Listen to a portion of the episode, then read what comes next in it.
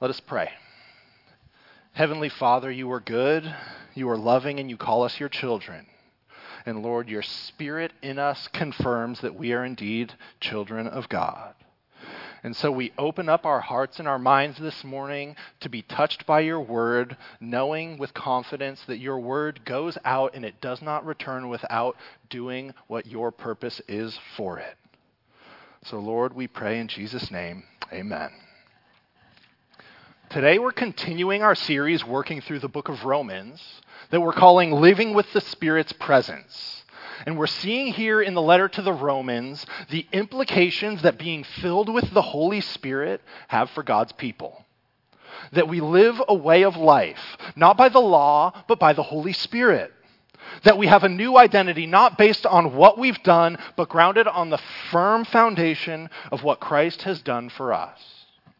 And today we continue in this series. And we come to a passage today that, much like Pastor Jim looked at last week, explores questions of identity. Who am I? Who is God? And why does it matter? And I love what Pastor Jim shared last week this beautiful gospel message. That through Christ, our identity isn't, I am a sinner but that as we look at our sin, as we examine the own sinfulness in our own lives, it reminds us of our true identity in Christ which is, I am forgiven. And today our text builds on that. Romans 8 says this The Spirit you received does not make you slaves so that you live in fear again. Rather, the Spirit you received is the Spirit of adoption to sonship. The Spirit Himself bears witness with our spirit that we are children of God. You are not a slave to fear in this life. You're a child of God. A simple message, but a powerful one. So let's jump in. Verse 15 says this The Spirit you received does not make you slaves so that you live in fear again. And that word again, right there, it suggests to the original audience and to us that the life before or without Christ is a life that is governed by fear. And I think that is a profoundly true statement. As we look around at the world that we live in, we see so much fear. And for us, even as we live in Christ, the challenge is that old habits can die hard. Sometimes that slave to fear mentality stays long past its welcome. During Lent this year, uh, during our Lenten services, we had people share testimonies from their own personal lives of what God has done uh, in their lives. And in one of those testimonies, uh, someone shared a thought that has stuck with me uh, ever since. He said this It took 40 days to get God's people out of Egypt, but 40 years to get Egypt out of God's people. They had been delivered from slavery to sin in Egypt. And yet it took 40 years of wilderness to prepare that people for the promised land, to live not as slaves, but as the free and unburdened and deeply loved children of God. Though we are children of God, the ways of the world can linger in our lives. And we live in a culture that, in many ways, is governed and driven by fear. It motivates the choices that many people make. We make decisions based on the fear of what other people might think of us. That we may say the right things and not the wrong ones. The fear of failure the fear of rejection, the fear of loss, the fear of missing out on something better, the fear of death and judgment. All of these things impact the ways that people live their lives. And I want you to think for a second here today.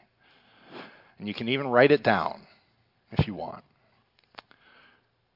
Where is fear exercising control in your life? Let that question sit for a second.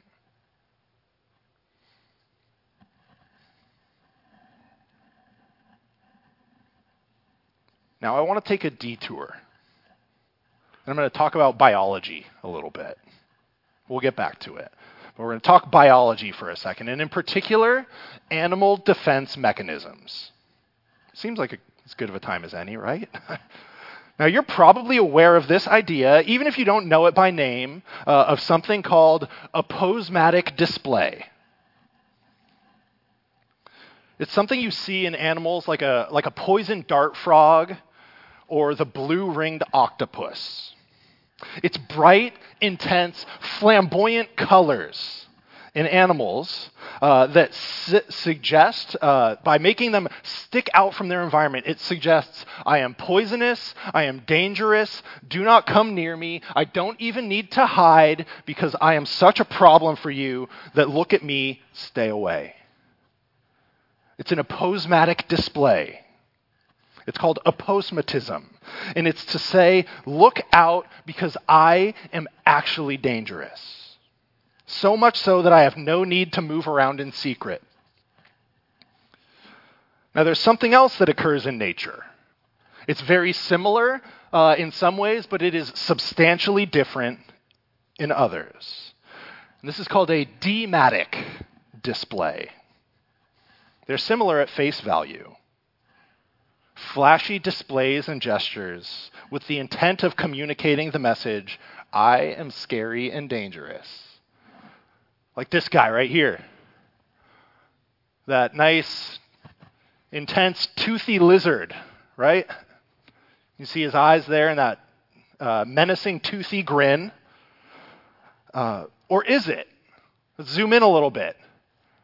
There's the head of the dead leaf mantis pretending to look like this big, scary lizard to say, Stay away from me, predators. I am scary. He's even got those little fake eyes.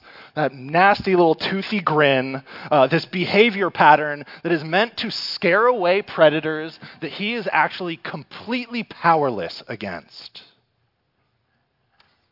So, Pastor Joe, why the biology lesson?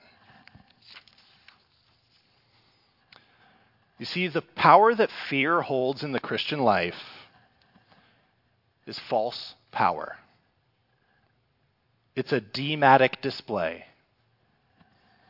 a fake, intimidating, toothy grin, scary and startling, but in reality, it is toothless and weak. No real problem for the Christian at all. Fear has no power over you because your heavenly Father loves you with a perfect love. And that love drives out all fear. So I'm going to say with confidence today that you have not received a spirit of fear but rather, by faith in Christ, a different kind of spirit is already yours. It's already in you. Not the spirit of fear that exercises ruthless control over people's lives, waving scarcity, rejection, and failure in your face, but rather the spirit we received brought about your sonship uh, your adoption to sonship. And by him we cry, Abba, Father. The Spirit testifies with our spirit that we are God's children. You've received the Spirit not of fear, but of God's power, and the Spirit of sonship. The Spirit, which Romans 8:11 says is the very power that raised Christ from the dead, alive and at work in your life. And this Spirit confirms that you are a child of God. So, what does it mean to be a child of God? You've received the spirit of adoption, of sonship to the creator of the universe, the king of all creation. And the spirit of fear has no jurisdiction in the household of God. It's kind of like this. In 1961, John F. Kennedy was elected the 35th President of the United States. And at the time he took office, he had an eight week old son named John Jr., uh, you know, sort of affectionately known as John John. I love that. uh, and he spent, John John spent most of his first three years of life living in the White House. Uh, and he was sort of known for having a bit of free reign uh, in Daddy's office. You can see he is there, crouched underneath the desk in the Oval Office as Dad worked. I love this picture. You see, you don't get to do this unless daddy is president, right? JFK was the president of every American, but only the children get to crawl under the desk in the Oval Office. It's intimacy, it's love, it's relationship. I think a lot of Christians have an easy time thinking of God as king. He's strong. He's mighty. He lays down the law. He's in charge. But he can also, we can also conceive of the king as sort of far away, of somewhere else. He's ruling on a throne somewhere, but he's not close. And I think sometimes we have a harder time thinking of God as Father. That He loves us with an unconditional love. That our shortcomings and failings do not diminish His love for us. That He knows us and wants to be known by us. And that because of Christ, we can, as Hebrews 4.16 says, uh, let us approach God's throne of grace with confidence. I love this picture of John Jr. because it reminds me that God is both my king and my father. That I can approach him with confidence and without fear because he loves me. And he's my heavenly father, my Abba. And he's yours too. The spirit that is in you is not the spirit of fear. You might have fear sometimes, but that's not who you are. You can have confidence because who you are is a child of God and an heir of the kingdom. And because this is true, fear does not have to direct or lead your life. You can trust that even in the face of fear, in the face of the unknown, that you are not alone because the Spirit of God is in you. Fear has false power. It's a deimatic display, but the Spirit of God has real power. It's the power to lead, the power to guide us, to teach us, to comfort us when we suffer, to work miracles. It is the deposit that God has given us that reminds us that our eternity is firm and secure in the hands of a strong and loving Father. It is the power that brings the dead back to life. And if you are a child of God, then that is the Spirit that is in you. You're not the passenger in a car driven by fear, but of one driven by the Holy Spirit. And so you don't need to live with a scarcity mindset that's afraid that there's not enough to go around. And I better cling to what I have because what if I lose it? Because in the kingdom of God, and as his heir, there is always enough at his table. You don't have to fear the rejection of others. Not because it doesn't happen sometimes. Rejection is real.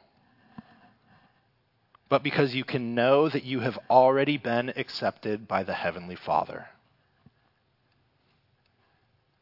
And you don't need to fear the end.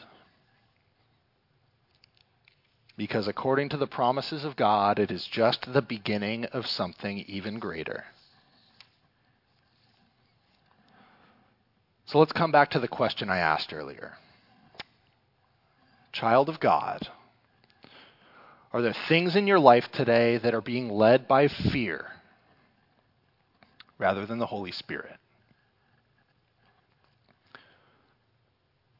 Surrender them to God, to your Abba. He cares for you. He loves you and he is mighty to save. Lay them at his feet. Ask him to lead you and guide you in them. Say, Heavenly Father, what would you have me do? You may be clinging to control, guided by fear, and he wants you to let go and trust him. You may be holding back your words for fear of rejection, and he says, Trust me, and I will give you the words to say.